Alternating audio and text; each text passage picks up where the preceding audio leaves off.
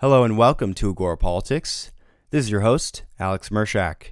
Today I'm speaking with Jason Snyder, who is faculty in the Department of Sustainable Development at Appalachian State University. We talk about homesteading, localism, permaculture, population decentralization, and the possibilities for alternative, sustainable, human centered communities. One more thing I noticed during the uh, review of this conversation at one point I say vaporwave and I meant to say vaporware. All right, with that out of the way, I give you Jason Snyder.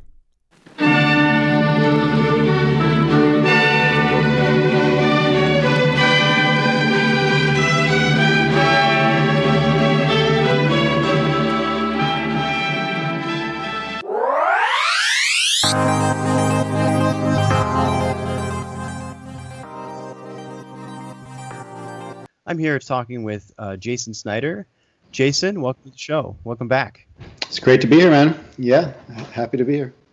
Um, so before I uh, get into our topics for today, uh, do you want to just introduce yourself uh, once again to the new listeners who maybe hadn't heard you um, the last time? I know it's been a while since we last talked. Uh, sure. Let's see how to how to cut up how to cut up uh, narrativize your life. Let's see.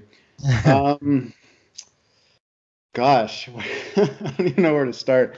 Um, well, currently, you know, currently living in, in North Carolina, Western North Carolina. Um, and yeah, my wife and I, and we're, we're trying to start up a homestead and um, also teaching at the university. And my background, I have a PhD in applied economics, although I've kind of revolted, I would say, against the the framing or the paradigm implicit in that field. I'm sure we'll, we'll get into that a little bit later.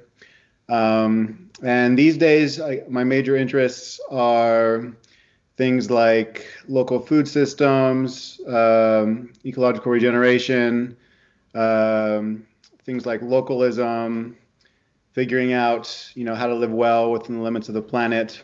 Um, but I'm also kind of a generalist, so I'm interested in a lot of topics, you know, interested in contemplative practice, things like that.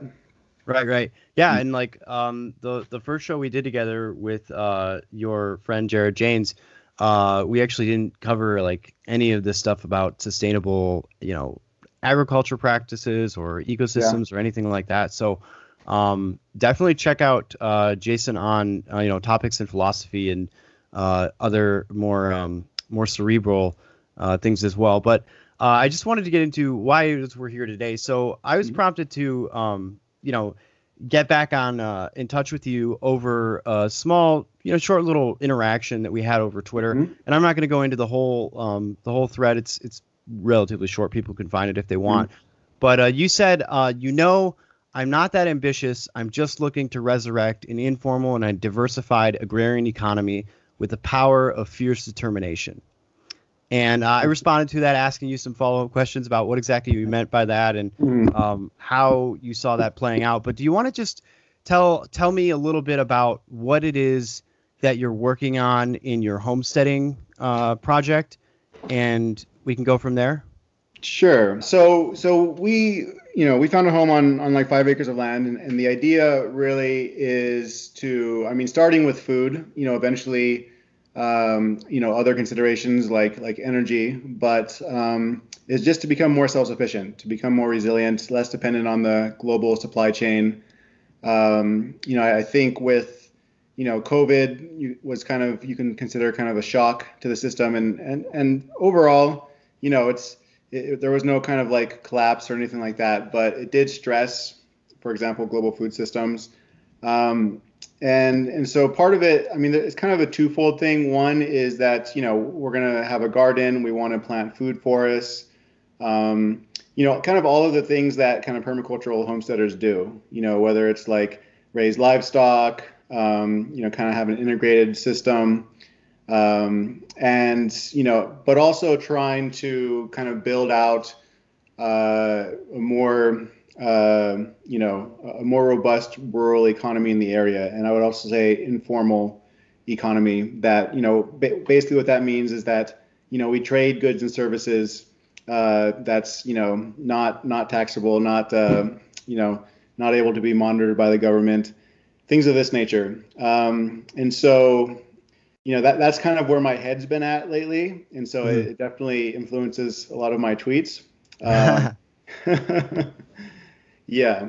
Well, so you know, um, I have I obviously you know I see some of your updates on the homestead and the different things that you're doing around the property on mm-hmm. Twitter. Um, and you know, as someone who is just sort of generally wanting to be more independent, um, I, I I admire that a lot, and I think that um, homesteading is going to be increasingly, uh, you know, I mean, it's already a movement, right? But I think it's mm-hmm. going to be increasingly so um, over the next few years, especially you know, as you were saying, given these kinds of shocks to the system that people are starting to notice. And the fact also is that I think more and more people are recognizing the importance of decentralization in general. Yeah. Um, and the fact that when you centralize everything, one of the problems with that is that you create a single point of failure. Um, yeah. N- not to mention other other problems that come along with centralization, like like cascades of uh, of uh, issues and so forth. But mm. um, that's one of the biggest things that I think is is interesting about the homesteading movement.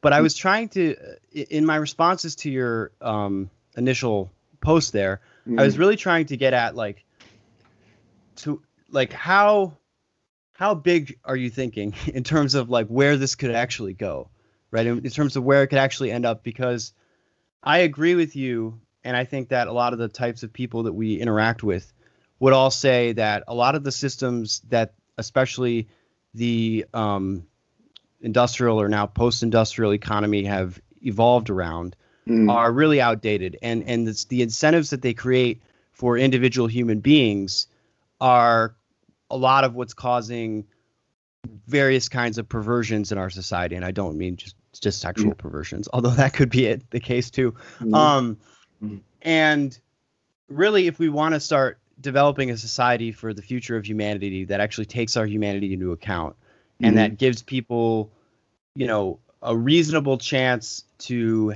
live a fulfilling life and to be self-sufficient and to not be dependent on um, aggressive or predatory or oppressive systems that entrap them. Uh, there needs to be kind of a reimagining about the whole structure of how we're doing things. So yeah. what I'm trying to learn from you is like how how big are you thinking? What kinds of things uh, not only are you working on maybe personally, but also are you thinking about implementing or, or would like to implement in the future? I know you've talked a little bit about establishing these sort of um, semi-independent or autonomous small villages. Do you want to get into to that mm. a little bit? Yeah, I mean, I think it helps to to give some context context into why you know why I'm interested in it. I think you already started um, and did a really good job. Um, but you know, in general, I, I see the future uh, fraught with peril, so to speak. Um, so I'm no. a little bit of a black pill. I, am a little well. One, one thing I would say to the black pill is that in order to be truly optimistic in a very grounded sense, you need to be black pilled first, and then and then you can feel very empowered to move forward in a in a very positive direction. The only way out is uh, through. Uh, what's that? I said the only way out is through. Exactly, exactly. Um, and and so when I look at things like you know the the climate, the upcoming climate crisis, um, the ecological crisis, um, industrial agriculture is destroying our topsoil, um, sending it into into the ocean uh, where it's causing problems there.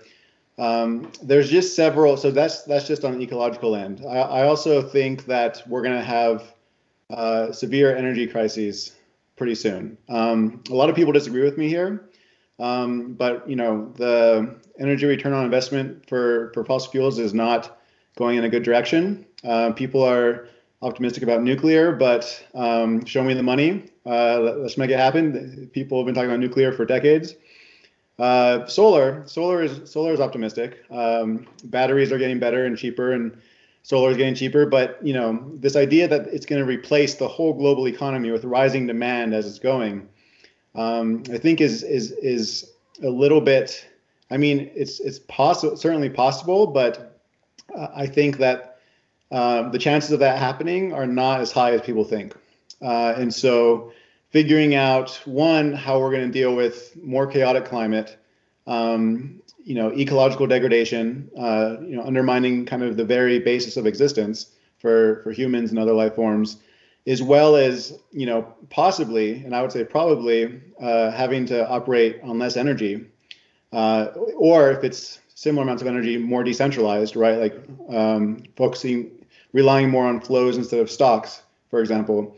You know, I, that all leads me to okay, one, we need to become more decentralized, more rural, less urban. Uh, I'm not saying that we're all going to live in the middle of nowhere in a shack in the woods. That's not possible. But you know, um, what we had, say, in the you know pre World War II era, for, for example, you know, where we had kind of small towns. Um, you know, rural rural America was much more vibrant back then. You know, you had you know these days it's very hollowed out. I think you know, everyone's saying urbanization, urbanization, urbanization. You know, that's the trend of the future, and it is the trend right now. But I just don't think that the complexity of urban urbanization, the global economic system, um, I just don't think it can maintain itself. And so we better start thinking in a more uh, more rural, more decentralized way pretty quickly, and also more resilient and and more self-sufficient.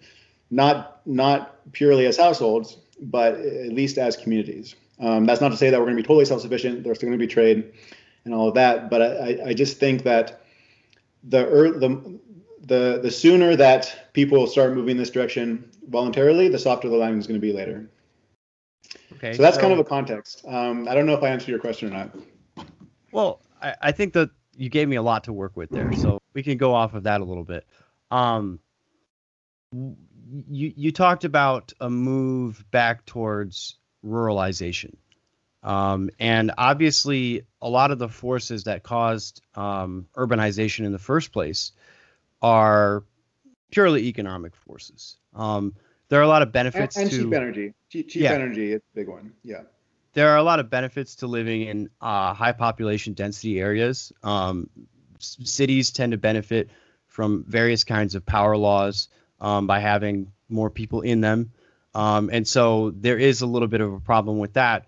But I, I would say that the primary difference um, and, and the reason for that um, transition from a more rural distributed population to an increasingly urban one has to do with the fact that uh, in the pre-industrial economy, people's um, sustenance their subs- was was tied to the land right? And mm-hmm. so you needed to own land, and, and most people were, were farmers of, of one kind or another, even if they were only subsistence farmers.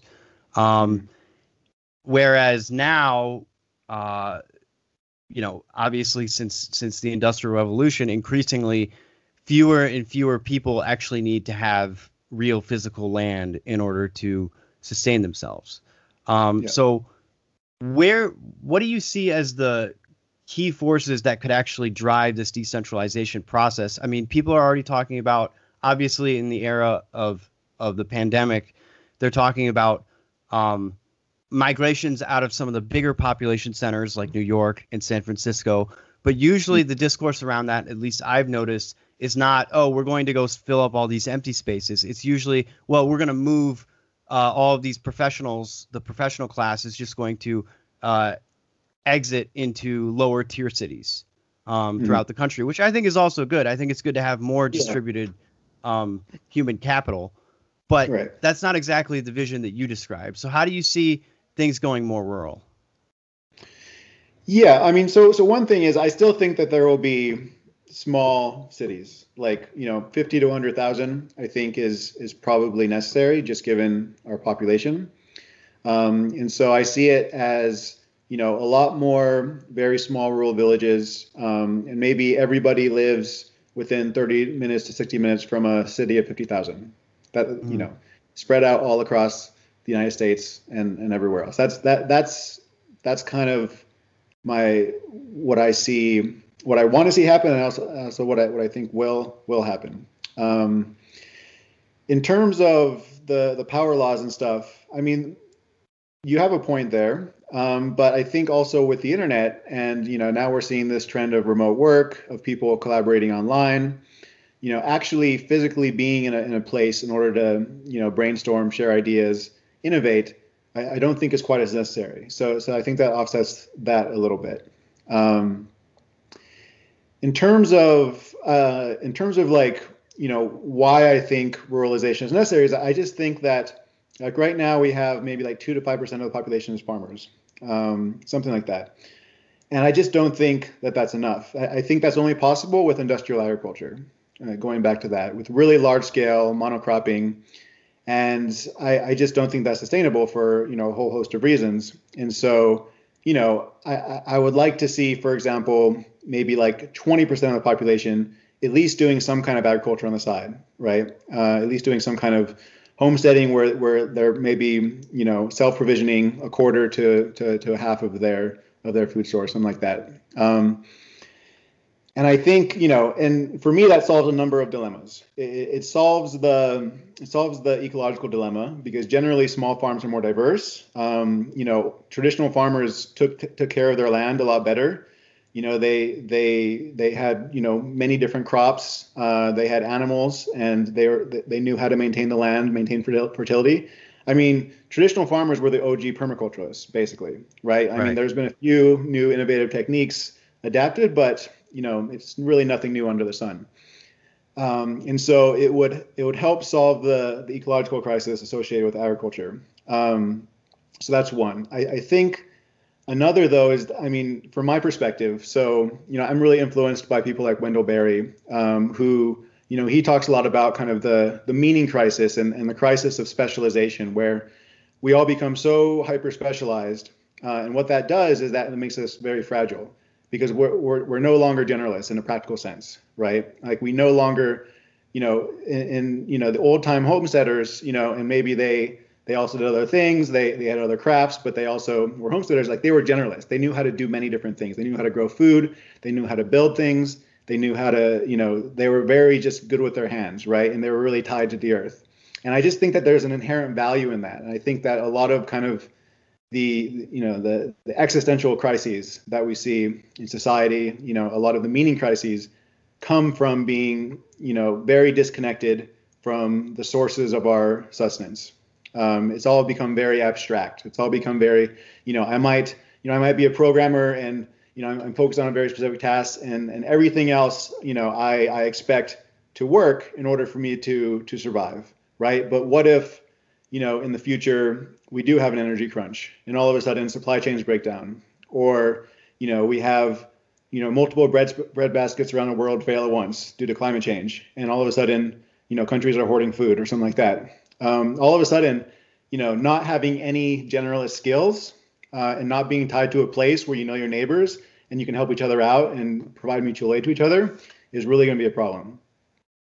Yeah, and I mean, you saw that happening actually in a very minor way in the beginning of the pandemic, right, where people were worried about supplies.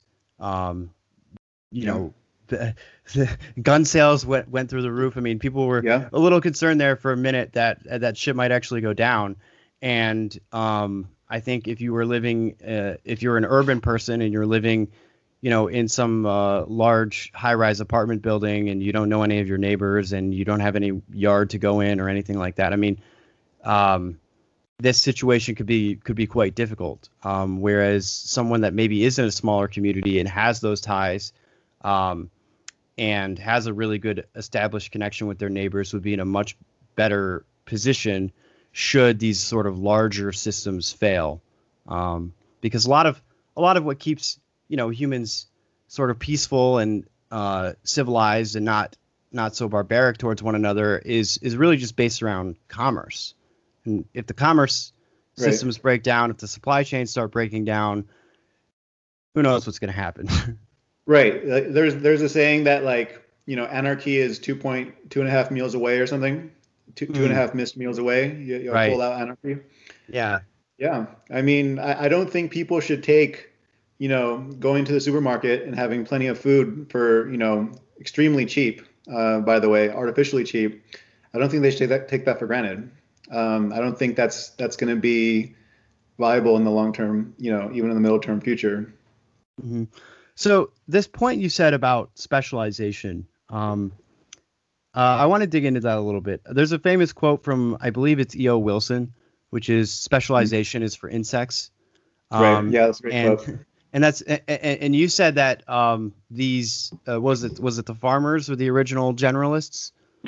Um, yeah, I would say so. I mean, the the farm, the kind of small farm homesteaders, you know, perhaps they also did other crafts on the side. Yeah, I mean, they they knew how, they had to know how to do many different things uh, related to livelihood.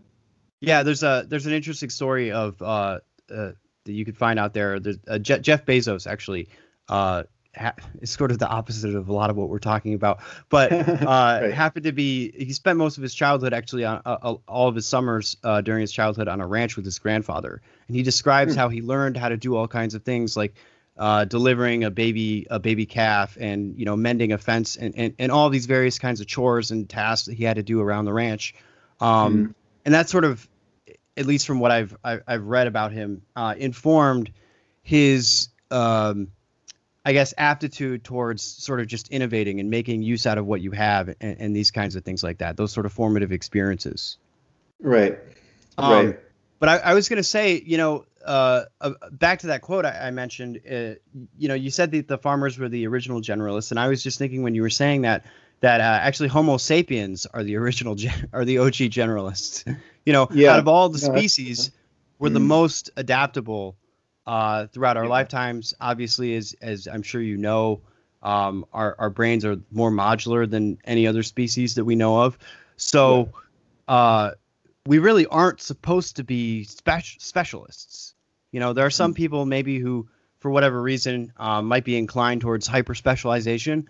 But in general, mm-hmm. I, I, agree with you that as somebody who doesn't want to special have to specialize, um, that that human beings are meant to be generalists. And I I um I wanted to talk a little bit about your um the the thing about alienation from your labor that, that you mentioned there that's sort of tied in with this um, it sounded to me a little bit like marxist theory uh, which is that you know man is a species being and mm. you know the, the the factory work that he's forced to do by the capitalist alienates man from his labor because he can't enjoy the fruits of his labor and he's not tied to the the community that the um, the fruits of the labor that he's producing is going out to um, and you know doesn't have any um, sort of uh, bonds between him even and his fellow workers because of course the you know the owners of the means of production are are, are pitting the workers against one another.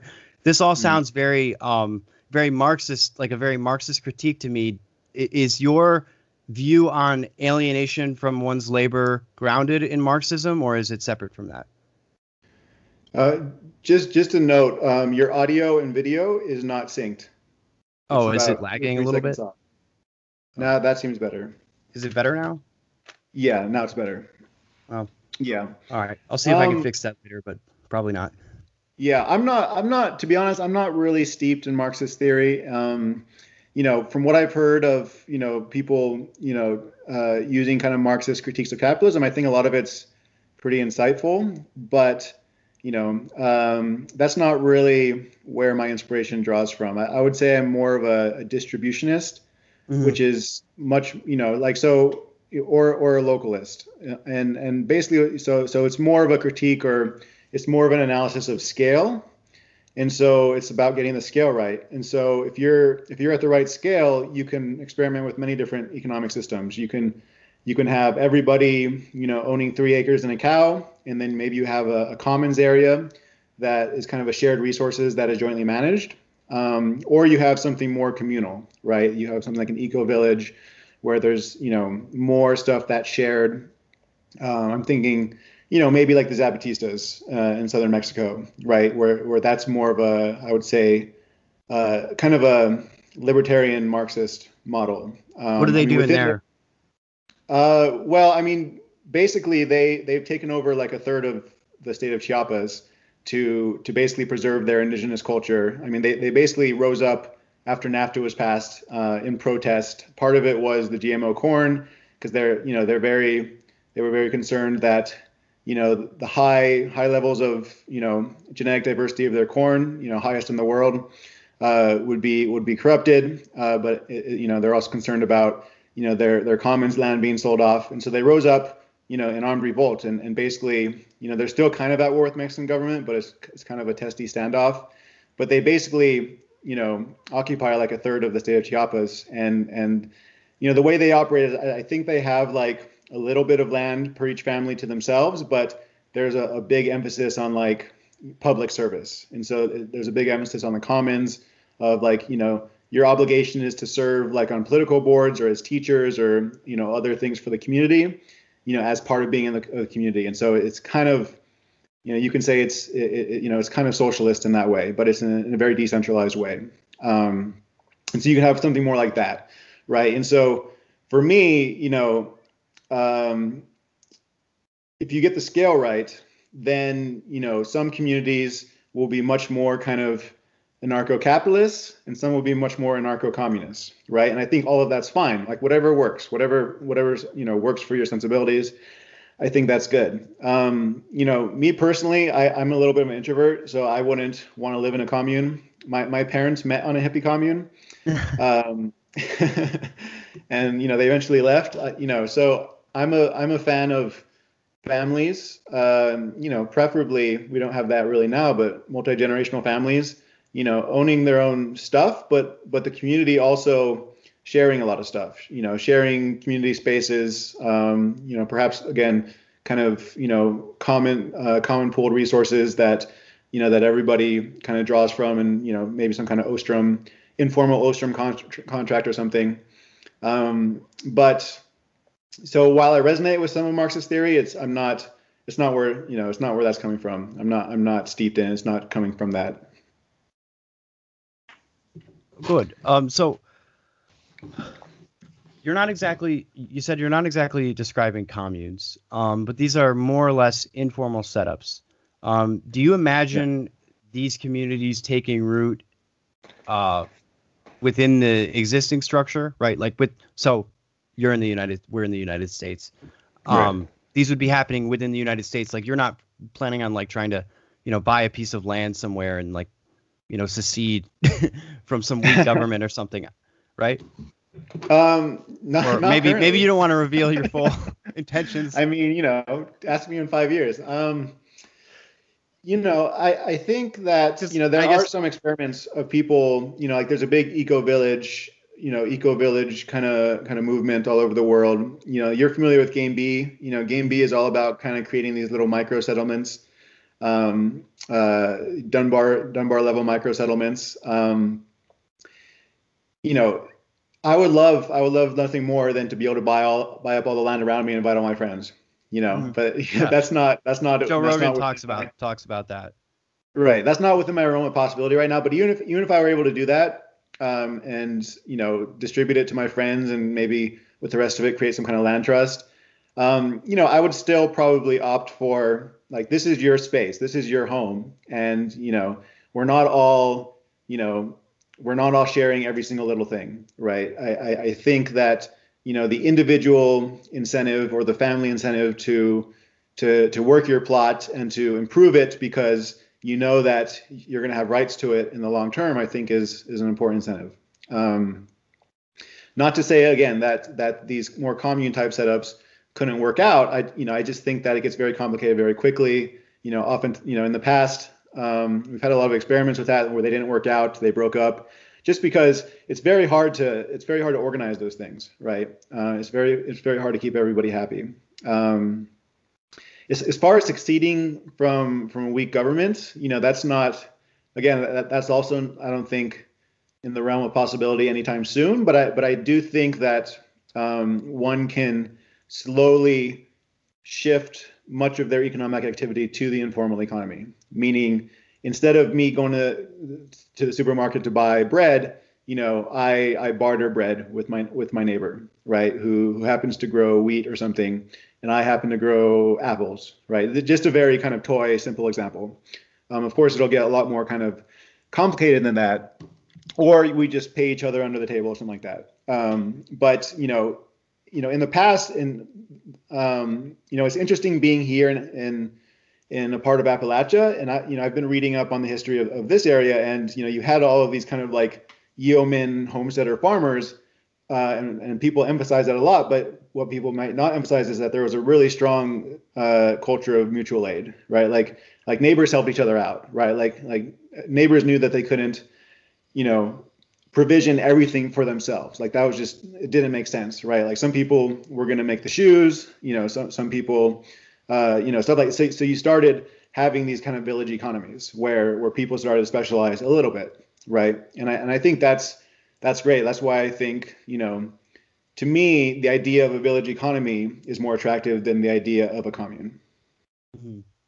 So, yeah, so you're in favor of you know uh, maintaining prop property rights essentially. Um, um, and, personally, I, I don't think you know. Again, if you have the if you have a you know uh, an, an area with the community and they they want to opt for something, it's it, to me it's a whole spectrum, right? Like mm-hmm. you have it's to me it's a, it's a question of you know some of some of the stuff you own yourself um, and some of the stuff is shared in common. And it's really just a spectrum of how far on one end of the spectrum do you want to go. And I'd say if it's like zero to 10, in terms of, you know, zero is property rights, 10 is, is communal, I'd say I'm like a three or a four. Okay. Yeah. So like the common system um, originated out of England um, mm-hmm. because mm-hmm. when they had very limited land, of course, uh, you can only have a certain amount of a, a village dedicated to grazing, right? And so right.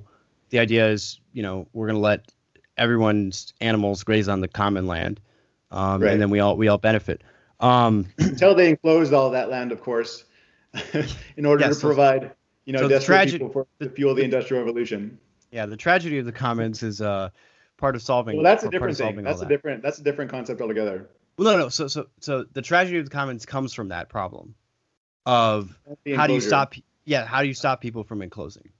Um, trying to take it all for themselves, just like with what we're doing to the ocean right now, for example. Okay. Um, yeah, that, that's that, that's interesting. I, I hadn't thought of it in that in that sense, but okay. Yeah, I mean, because I saw it more of as like a governmental or you know like you had a business interest or you know uh, some kind of you know you had some kind of aristocrat who came in and actually send their thugs and kick the people off the land. You know, I understand mm-hmm. tragedy of the commons is you have a community that is managing the, the common pool resources and and they don't have a you know the right protocols or you know norms of trust and and people get greedy and start taking more but it, I mean, I guess you, I, I, guess it's a kind of a similar, similar dynamic, but I, I, would always kept had those two ideas kind of in separate categories. So that's interesting that you said that.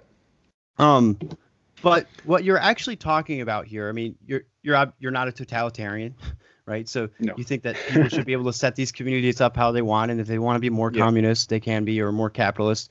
Uh, it's fine, whatever works.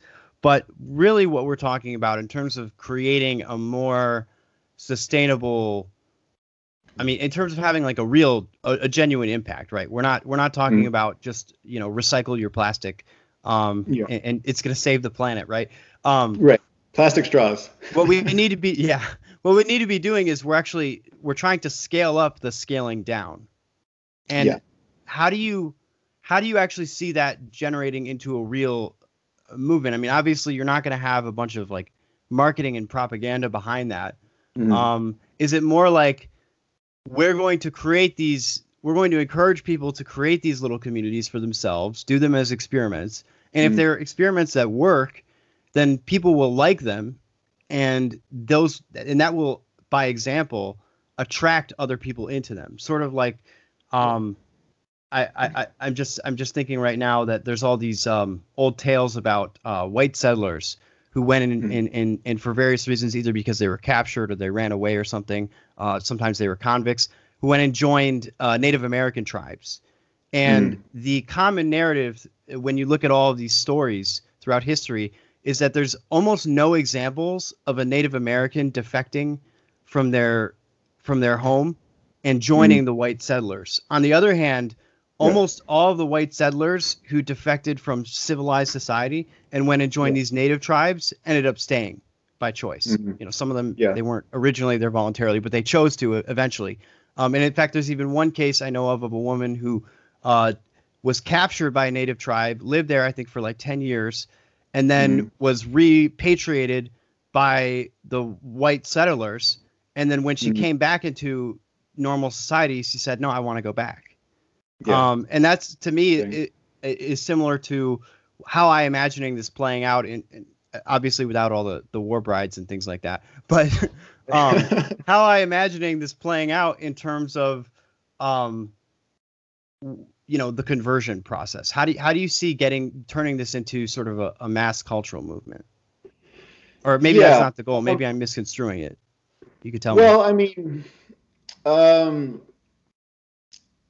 so i see that you know i, I think that given the status quo um the you know this movement is only going to have a marginal impact um, you know I, I do think that more people are getting interested in homesteading uh, recently, especially with COVID and being cooped up in apartments and and you know feeling feeling scared and fragile and and feeling like you know disconnected from nature. And and I think that there's just kind of a general you know interest, and I've just I've just noticed that you know myself you know over Twitter. Maybe you know maybe it's a bad you know maybe it's not a great sample or whatever, but um, I think that so I think it's a very attractive lifestyle.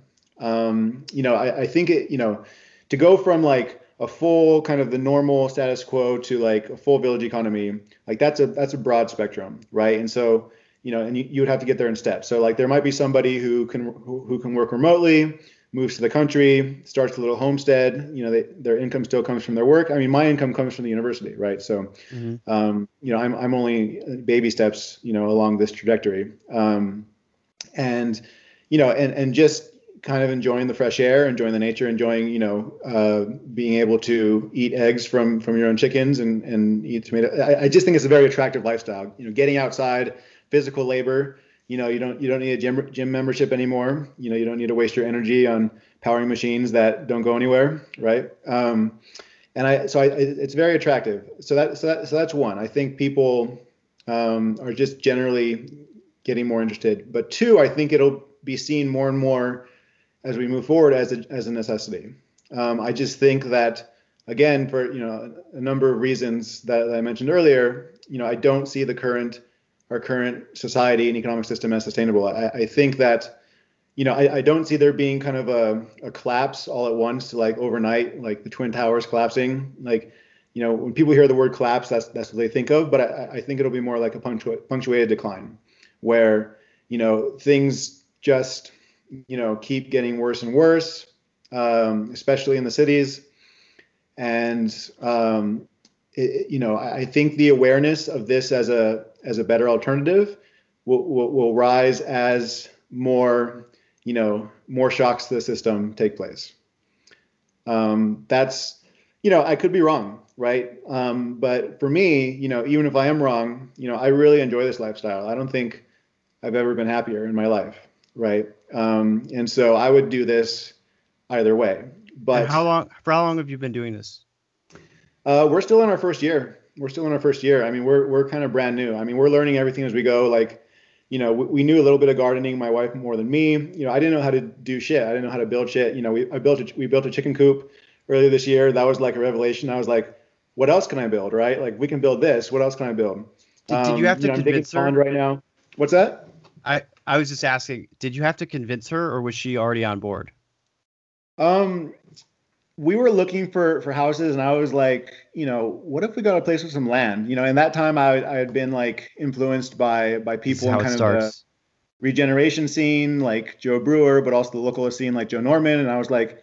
I'd like to get some land, you know, and, and I didn't think it was going to happen. Like we were, we, we almost closed on some houses that didn't have as much land, and then finally we were like, hey, what about that one place we saw a while back that had a lot of land? And at first she didn't like it because it seemed too exposed to the highway. But, you know, we were, you know, we went back to her and it's like, yeah, like, and all of a sudden it's just like the whole vision, just like, we can do so much stuff on this land because it's, not you know, it's not that much, you know, we're on five acres, but, mm. you know, we like, wow, like, and then it just, it just all started flooding. I started reading permaculture books. You know, I started, you know, uh, just reading a lot of kind of the history of the region, the way people used to do things um, and you know, so it's really, you know, even when we talked last, I don't even, I, I don't think we had closed on this place yet. And so it was really, you know, not till after that that this whole kind of, you know, vision kind of sunk into place. And then it, you know, then it started clicking in terms of like, you know, me thinking about my my academic training and and thinking about, you know, how a lot of kind of the paradigm behind it is bullshit,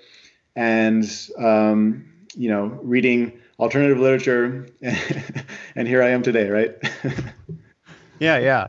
So, um, where do I want to go with this? Uh, so, you've got this plot of land, and yeah. uh, I'm sure you're learning a ton working with it for the first time and mm. building out, you know, the sort of I, I almost view it as like a, a prototype, right? For mm. for something much larger that, that that might come later.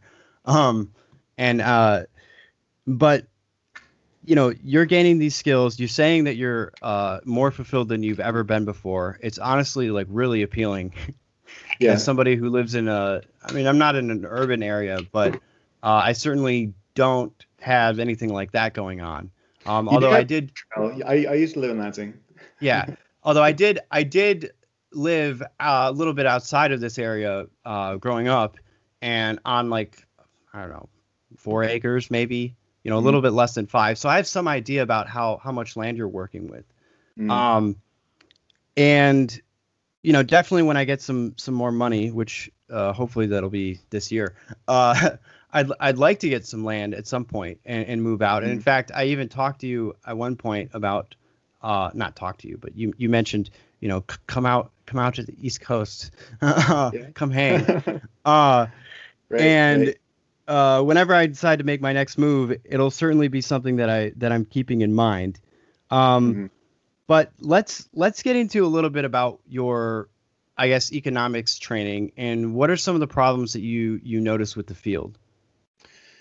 Yeah, so I mean, my my training was in applied economics, and I, I focused on on like food systems development in in East and Southern Africa. Um, and the paradigm there uh, was this idea of structural transformation, which is basically, you know, we need to support small scale agriculture not to not as an in itself, but because we need to eventually facilitate people basically moving out of kind of small scale subsistence farming um, and and moving to more towards more of like the formal economy um, you know moving to the cities or, or or just larger villages or something like that. Um, you know and part of and you know so so so there's kind of this implicit assumption that you know modernization and industrialization as we've seen in the west is inherently good right like that's just kind of the default assumption and that that's that's you know what development practitioners you know, uh, from USAID to Bill Gates Foundation, like that's what they're all pushing, right? And, and part of how they're, they're trying to do that is like, okay, we need to get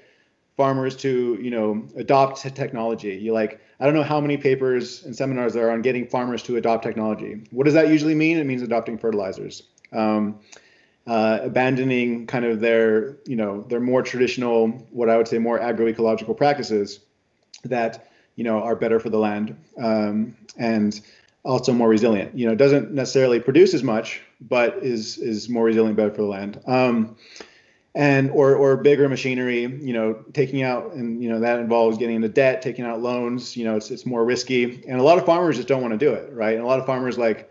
You know, try it. They give it up after one year, and this perplexes all of the developmental experts. Like, why don't why don't these farmers just, you know, do what we tell them to do? Um, and um, you know, and p- part of my, a lot of my research was more on the urban side, like urban food systems.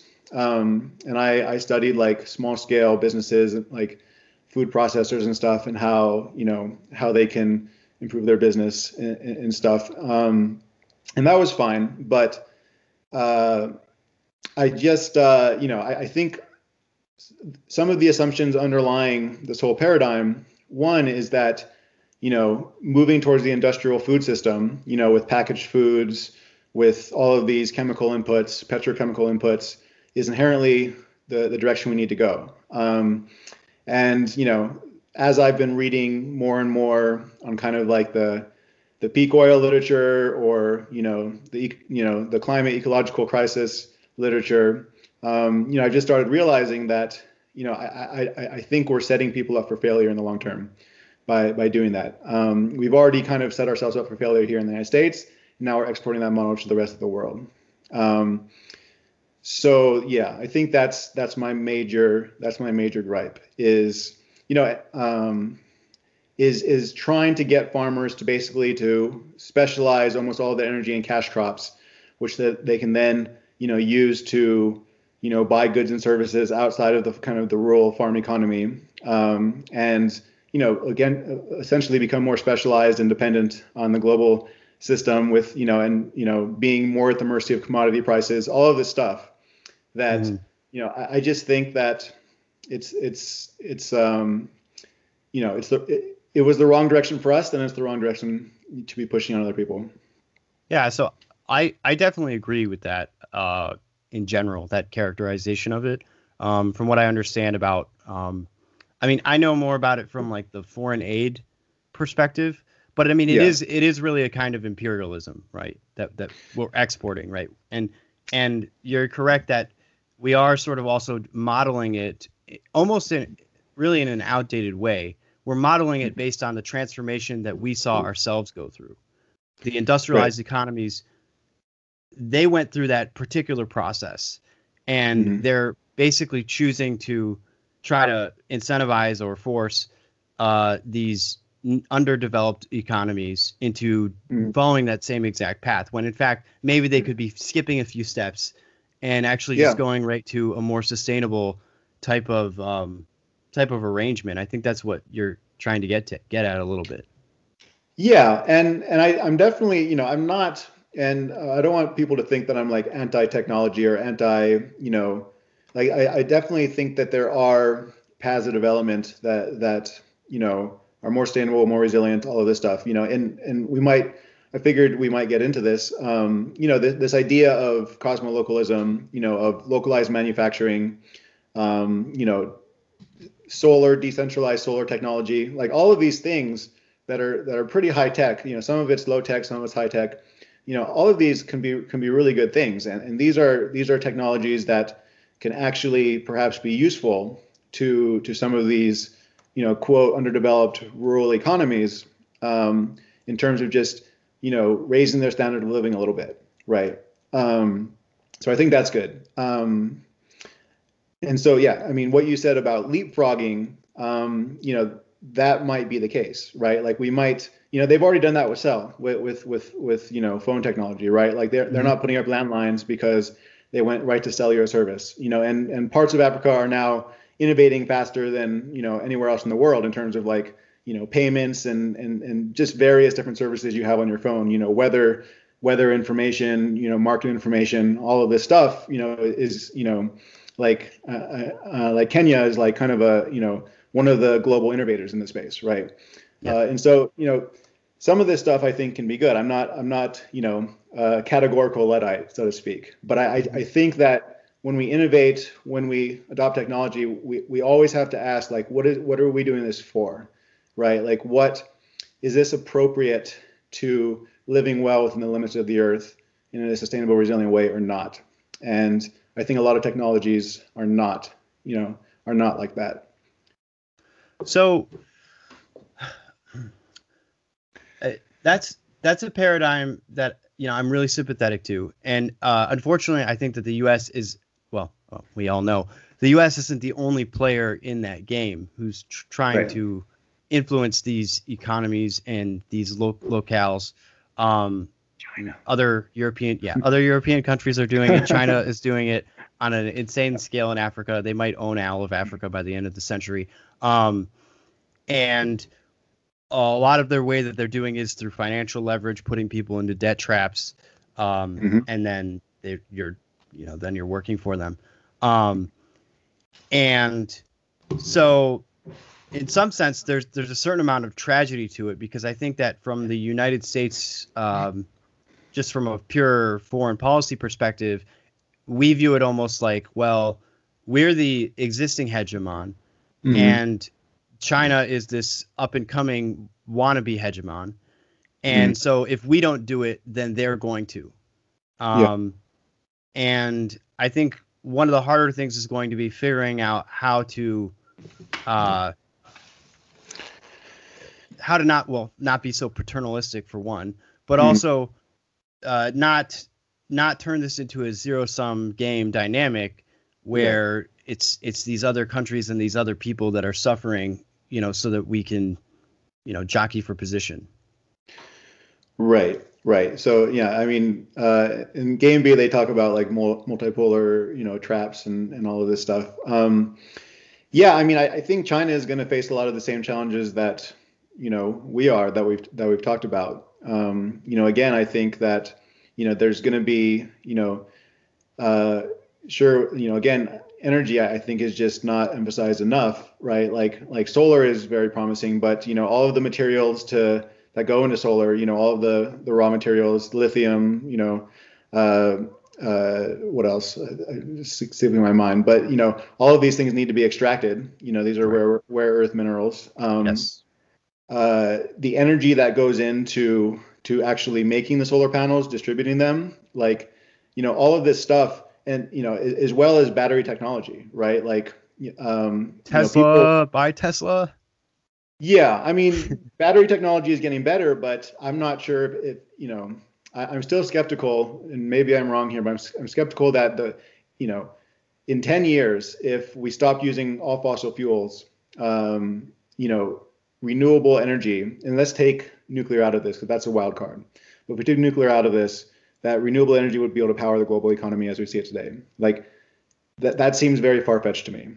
Um, and so I, I think you know if if there's these challenges, if there's these challenges of you know of land degradation, topsoil loss, where you know crops you, you keep piling you know chemical fertilizers on them, and you know the the, the crops just aren't responding like they used to. Um, you start getting these these major kind of uh, uh, you know, like these major shocks to the system, like I think China is going to be in the same boat that we are, right? And so in terms of like, oh, we need to we need to gear up. I mean, you know, we're kind of in an economic cold war, right? Like that's kind of the mentality. Whereas like when you know when we were facing off against Soviet Union, you know, we had to invest in all this, you know, technology, rocket technology, you know, in order to beat the Soviets. Now it seems like, you know, I, I think a danger is that we're doing the same thing with China um, and we're all just kind of running off of a cliff together.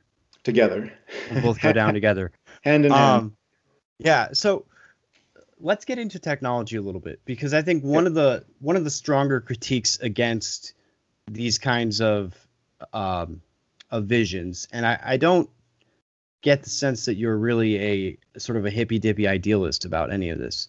Um, but one of the stronger critiques is that you can't do high end manufacturing, right? And and you need things like you know airplanes and jet engines and medicines and mm-hmm. you need to be able to do science which takes often very complex equipment that is not feasible to produce on a small scale how do you mm-hmm. account for you know the technical capacity that's required to keep this kind of uh, modernized economy going you know I mean, we're both using computers, right? Yeah. You're not going to make that in.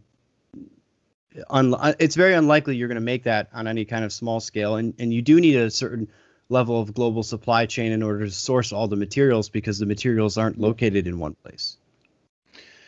Yeah. Um, well, I mean, one I'll just say right off the bat is I think we consume way too much and we waste way too much, right? So, you know, I'm I'm definitely a degrowther, right? I, I think that this obsession with GDP growth is is very mistaken. I mean, we're kind of trapped in it with these debt cycles, but um, you know, you know, we're we're not building stuff to last. Um, you know, uh, all all of this stuff. So I, I, think we need to consume much less stuff. Um, in terms of the stuff we'd like to keep, you know, computer technology, um, modern medicine. I agree with you. Like some of this stuff is going to require some scale and it's going to require trade. Um, I do think that a lot of the manufacturing can be can be relocalized at least to like large scale regional levels, um, while still trading in you know the raw material um, you know the, the, raw material resources you know necessary to make them work. Um, and I think you know part of part of what that makes that possible is the technology, is the digital technology, right? Like the fact that we can open source designs uh, for things like 3D printers, but you know not just 3D printing. Um, you know the fact there's there's this movement um, called open source technology, uh, which you know they're basically trying to create a, a basically a civilizational toolkit that can be made locally um, based on kind of these open source designs and and local materials. Not not always local materials, you know sometimes traded, but um, and so I do think that we're going to need some scale for some things, right? Um, part of localism is minimum viable scale, right? And so if if certain you know machine technologies you know certain you know equipment that you need to to make the medicines you know needs to be more centralized then so be it right but um, there's a lot of things uh, there's a lot of low hanging fruit that i think can easily be more localized um, food is one of them i mean food is kind of like my major and food systems is kind of like my major obsession and so that's what i'm really focused on um, but i think a lot of manufacturing can as well Mm-hmm. So, yeah, I mean, I, I, definitely agree with that. I think that, um, uh, how do I say this? I think that it, it's unclear to me how much you can do with certain things like 3D printers, for example, um, yeah. just because they're kind of limited by like the materials that you can use. Um, yeah. But obviously, I agree with all of this stuff about um, you know open sourcing technology, and in fact, I had uh, one of my earliest uh, episodes was with Jason Snyder, or not. that's your name. That's well, that's that's also true. Uh, this is a different Jason. I'm blanking on his first name right now. Um, I I Jason, who runs the blog Roots of Progress. I'm blanking on his last name for some reason, but uh, he runs the blog Roots of Progress, which is basically um, they've got a, a nice uh, hefty grant, and um, uh, what he's doing with that is he's basically uh, outlining um, or, or, creating more like an it's more like an encyclopedia of he, he calls it like bootstrapping civilization right so he's mm-hmm. exploring things like you know materials basic chemistry like how's concrete made like what are locomotives about and and basically the idea with that is uh, try to document all these you know vast accomplishments that really we've most of them we've made in like the last few hundred years um, mm. so that you know in the worst case scenario where you know you have to like break the glass and and, and mm. try to start over uh, civilization on some small scale that there'll be something there in terms of yeah. at least information to get people mm. going again because there is this real fear of of loss and even just from generation to generation like i'm sure the kinds of factories that we were building that the the 19th century industrialists were building probably mm. couldn't be built today and and you know maybe there's been a lot of improvements on right. on the process and various kinds of automation and things like that but i'm sure there's been just loss of generational knowledge um, and so that's mm-hmm. something that we do need to figure out how to preserve um, obviously digitization yeah. and the internet is going to be a big part of that um, speaking of the internet one of the things that i wanted to get into with you uh, that's related to all of this and is sort of attacking it on the economic front and is a way to get away from some of these centralized institutions like the IMF, like the World Bank, et cetera, is cryptocurrency.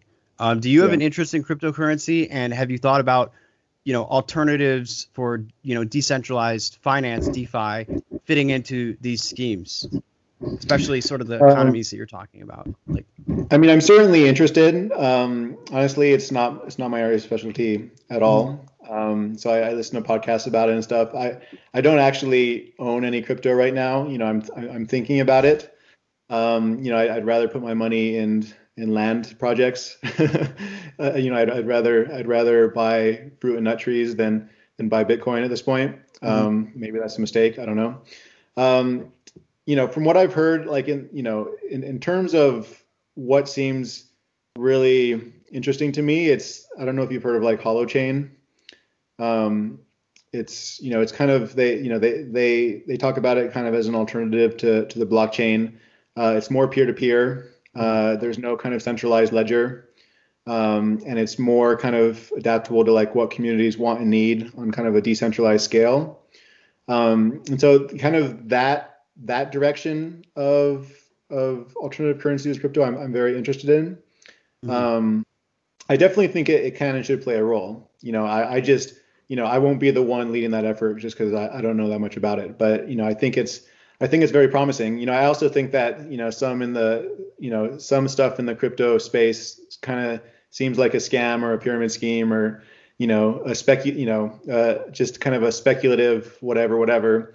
Um, but I, I, do think that there's there's real value that's that's coming out of it and is going to come out of it. Um, I, I, don't think we've really realized that value yet. Um, yeah. You know, I I totally agree. Um, uh, yeah, I mean it is the wild wild west out there. So there's going yeah. to be people coming and trying to take advantage of people and you know there's going to be vapor wave type phenomenon going on. Um, but in general, I do think that we're getting to the point where it's you know obviously the big names. You've got Bitcoin, you've got Ethereum, you've got Litecoin. Those are all very well established. They have very well organized you know open source development teams, and mm. people can generally trust that those are at least going to be around for a while. They may not win out in the end. Um, mm-hmm. I don't mm-hmm. know which one is, is going to reign supreme, but yeah. Um, yeah, I agree with you that like there's a lot of untapped possibility there in terms of uh, different ways of organizing payment systems and transactions and yeah. ownership, all all kinds of things like that. I haven't looked into Holochain yeah. specifically, so I can't really talk about that. But I'm very excited about, for example, the Ethereum protocol um, mm-hmm. and uh, what you can do with smart contracts, especially in the realm of uh, of governance and politics, because yeah, governance is really just a a bunch of contracts put together, and so you can really right. just like the Constitution, in my opinion, could just be a bunch of code. Um, yeah. And it effectively is that. It's just yeah. in paper in English. Right. Yeah. Uh, no, I, yeah. No, I, I, I, agree. I mean, I, I think, you know, in order for my vision to be realized, I think you know you're still going to need higher level governance. Um, mm-hmm. and so how are you going to have you know many kind of bioregional local economies? Um, like they're still going to need to trade with each other. They're still going to need to interact. I mean they're still going to be you know uh, want to be warlords and um, you know there's there's still going to be kind of people vying for power um, south appalachian autonomous zone that I mean, you know, that I'm trying to I'm trying to convince all my friends to move here to Southern Appalachia, and we're gonna, you know, we're basically gonna form an empire. That's they're gonna elect you mayor, and then. I mean, we'll see, right? We'll see. Whoever's make, whoever's the most worthy. Make your buddy the sheriff. Just run a little. Town. I mean, hopefully, hopefully it's um, you know, hopefully it's it's not uh, client clientistic or you know all of that stuff. But I do think in order to, I do think we're going to need this higher level collective intelligence as a global system to make it all work. Because there's going to be a lot of international issues still. Like for example climate change even if we stopped emissions today it's just going to it's just going to get worse. It's, it's, it's already baked in. And there's going to be you know millions of climate refugees right? Like that's a global problem right? Like and and i think you know that's something that i would like to see all of us come together to to sort out right? And and figure out how to fit people in here and there. And you know if they're if where they live is no longer viable you know, because of things like, you know, uh, you know, flooding, right? like they, they, they're, they're, you know, uh, Bangladesh, for example, is, is, you know, not, not looking good, right? Like, uh, you know, there's predictions that, you know, millions and millions of people are going to be displaced in the next, in the next few decades in, in Bangladesh. Um, and so we're going to need these higher levels of intelligence um, to be able to still operate, you know, as a global system and, and and have emergent governance at the appropriate scale, at the minimum viable scale, right? Mm. So it's still a localist vision, um, recognizing that sometimes the minimum viable scale is global. Um, and to do that in a decentralized way, you need collective intelligence, and to have collective intelligence, you need you need these kind of technologies that we're talking about. And so, you know, I'm definitely, you know, I, I definitely um, am kind of, I'm not, I'm not like following it closely, but I'm following it kind of like, you know, kind of a side eye follow, like you know, just kind of keeping up enough just so I have a general sense of of what's going on out there. Um, but I, I, think it's important. Yeah, and um, I I wanted to just sort of as we're kind of wrapping this up here because it's just getting late. Mm-hmm. Um, I, I, wanted to ask you a little bit about this concept of permaculture, which we've been sort of talking about in, I guess, more specific terms um, around things like homesteading and issues with mm-hmm. monocropping and things like that. But how do you think about permaculture? Because I know that you have expertise in this area. Um, I mean, a, a, year's worth of. yeah. I'll, I'll, yeah. I'll, uh, well, I I just met with like the food sustainability and so forth. Yeah. Um. Yeah. And what are some things that people can actually start doing?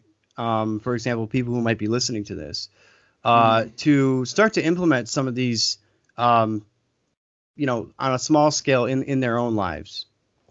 Some of these principles yeah. of more yeah. sustainable so, living. Right. So I mean, permaculture is a set of design principles, um, and um, you know, so it's a set of design principles basically with the idea that you're trying to kind of maximize the, the this kind of the synergetic effects among the elements of the system to produce not the yield of say one crop, but kind of like the t- total overall kind of like both ecological and human health. Um, and so that includes, you know, uh, it's all, you know, it's not just applied to food; it's also applied to energy. It's like, you know, thinking about like passive solar and and how, you know, uh, your energy capture relates to the stuff you're growing and, and also relates to community life. So it, can get very broad, you know, and there's, there's, you know, a set of like 12 principles, there's other things like zones and, you know, all of this stuff. But, you know, in terms of like, you know, how people can at a very basic level think about applying it, it's, you know, another, another aspect of it is kind of this closed loop system. Like, like, can you, can you eventually over time minimize the amount of inputs that need to go in the system? and can you recycle the outputs right so instead of you know can you you know instead of thinking of it as like you constantly need to have inputs coming from the outside into your system say it's a homestead system or an eco village mm-hmm. and you're producing all of this waste that needs to be carted out you know can you over time recycle that waste into fertility and minimize the inputs right so that's i think you know a very key takeaway and so you know a very simple example of that is composting right um, you know so if somebody wants to, you know, start moving this direction, you know, and you live in an apartment complex in the city, you know, get a tomato plant, right? Or you know, get some potted plants, right? Um, if you can, if you have a little a little bit of space, start a compost, right? Um, uh, you know, people get, you know, if you want to go really kind of extreme, like people talk about, eventually we'll need to figure out much better ways to recycle human waste, you know, back into the fertility of the land and and, and things like this. Um, but you know, one thing about one thing about permaculture, I would say, with regards to urbanization, is that it's very hard as a very dense city, say New York City, to you know, like like it's just very hard to to live by or operate by permaculture principles in a city like that. Um, mm. You know, the amount of inputs that have come into that city every day, the amount of waste that goes out of that city every day, it's very hard to recycle in a concrete jungle, right? Um, but yeah, so I think you know, if there's any takeaway, it's it's you know, start growing stuff. You know, even if even if it's potted potted vegetables, herbs, stuff like that, um, and start thinking about, you know, start thinking about where you get your water. Um, you know, can you capture your water instead of you know getting it from the the town supply uh, or even you know a well or something like that? Um, can you you know um, you know, I, I, think just basic things like uh, thrift. You know, like can you can you maintain a good standard of living using less? Um, you know, can you can you can you fix things that break instead of buying a new thing? Um, that I, I think that's where I would start. But you know, it's a whole it's a whole world out there. Um, and it, you know, if if you have a piece of land, you know, there's a whole other conversation we can get into. Right. So, so maybe maybe we don't want to get into that right now, but mm-hmm. um, mm yeah, and and you know, it, it is going to take some amount of effort on your part in order to really implement this, right? Um, even just getting a piece of yep. land is getting harder and harder, um, yeah. depending on where you are in the country and what your, you know, living situation yeah. is. But I mean, I, I, I also think that's the problem. I think the, the, the price of land is very high. It is very hard it is very hard to to achieve this homestead vision. I mean, I I also think we need a new homestead act, right? Mm-hmm. Like, you know, I mean, um, you know, what, I, what would, was the homestead act? See, what's that? What was that? What's that the, legislation? The original Homestead Act, I think it was like in like after the Civil War, and it, it basically, you know, uh, basically the government, you know, allowed allowed you know um, kind of aspiring homesteaders basically a, a, an allotment of land that they could own you know for for free or very cheap uh, basically where they could set up a homesteading lifestyle. Um, and so and today it would be it would be much harder because a lot of all of that land is already owned. It's it's owned by large scale farmers it's owned by speculators it's owned by you know people you know investors. And and to me that's that's a big problem and so um, you know i'm not you know, uh, like the, the, policy discussion on how to do that is, is a whole discussion, and you can talk about incentives, or you can talk about something that's more kind of like, you know, land hard hardcore land reform. Um, you know, that's a, that that's a discussion that people can have different differences of opinion over. But um, so that that's that's kind of an aside that it, it, I you know I recognize that it is hard to get land, and the the most viable way for people to do that might be to to go in together. You know, get like five of your friends and you know and and and your wives or husbands together and buy a bunch of land and you know you can have it more communal or less communal build different you know residences or or you know more communal thing and go and go, go in on it together I, I think that might be for a lot of people the most viable the most viable way to do that um, I kind of got. I think I've. I feel like I've kind of gotten us off track. Did I get us off? Get us off track? No, I think I think we're okay. right right on track where we were. Um, well, that's that's really awesome, and I I think that uh, that's gonna about sum it up tonight. Just because uh, cool. I'm getting a little bit tired here. Um, yeah. And uh, uh, yeah, so I hope you all uh, got some uh, enjoyed this conversation here with Jason. I had a great time um, and got some good tips on how you might start implementing some of these ideas in your own life. And Jason, thanks so much. I really appreciate it. I loved having you on. Yeah, man. Alex, anytime, man. I really enjoy these conversations. Thank you. Cool. See you later. Cool. Take care.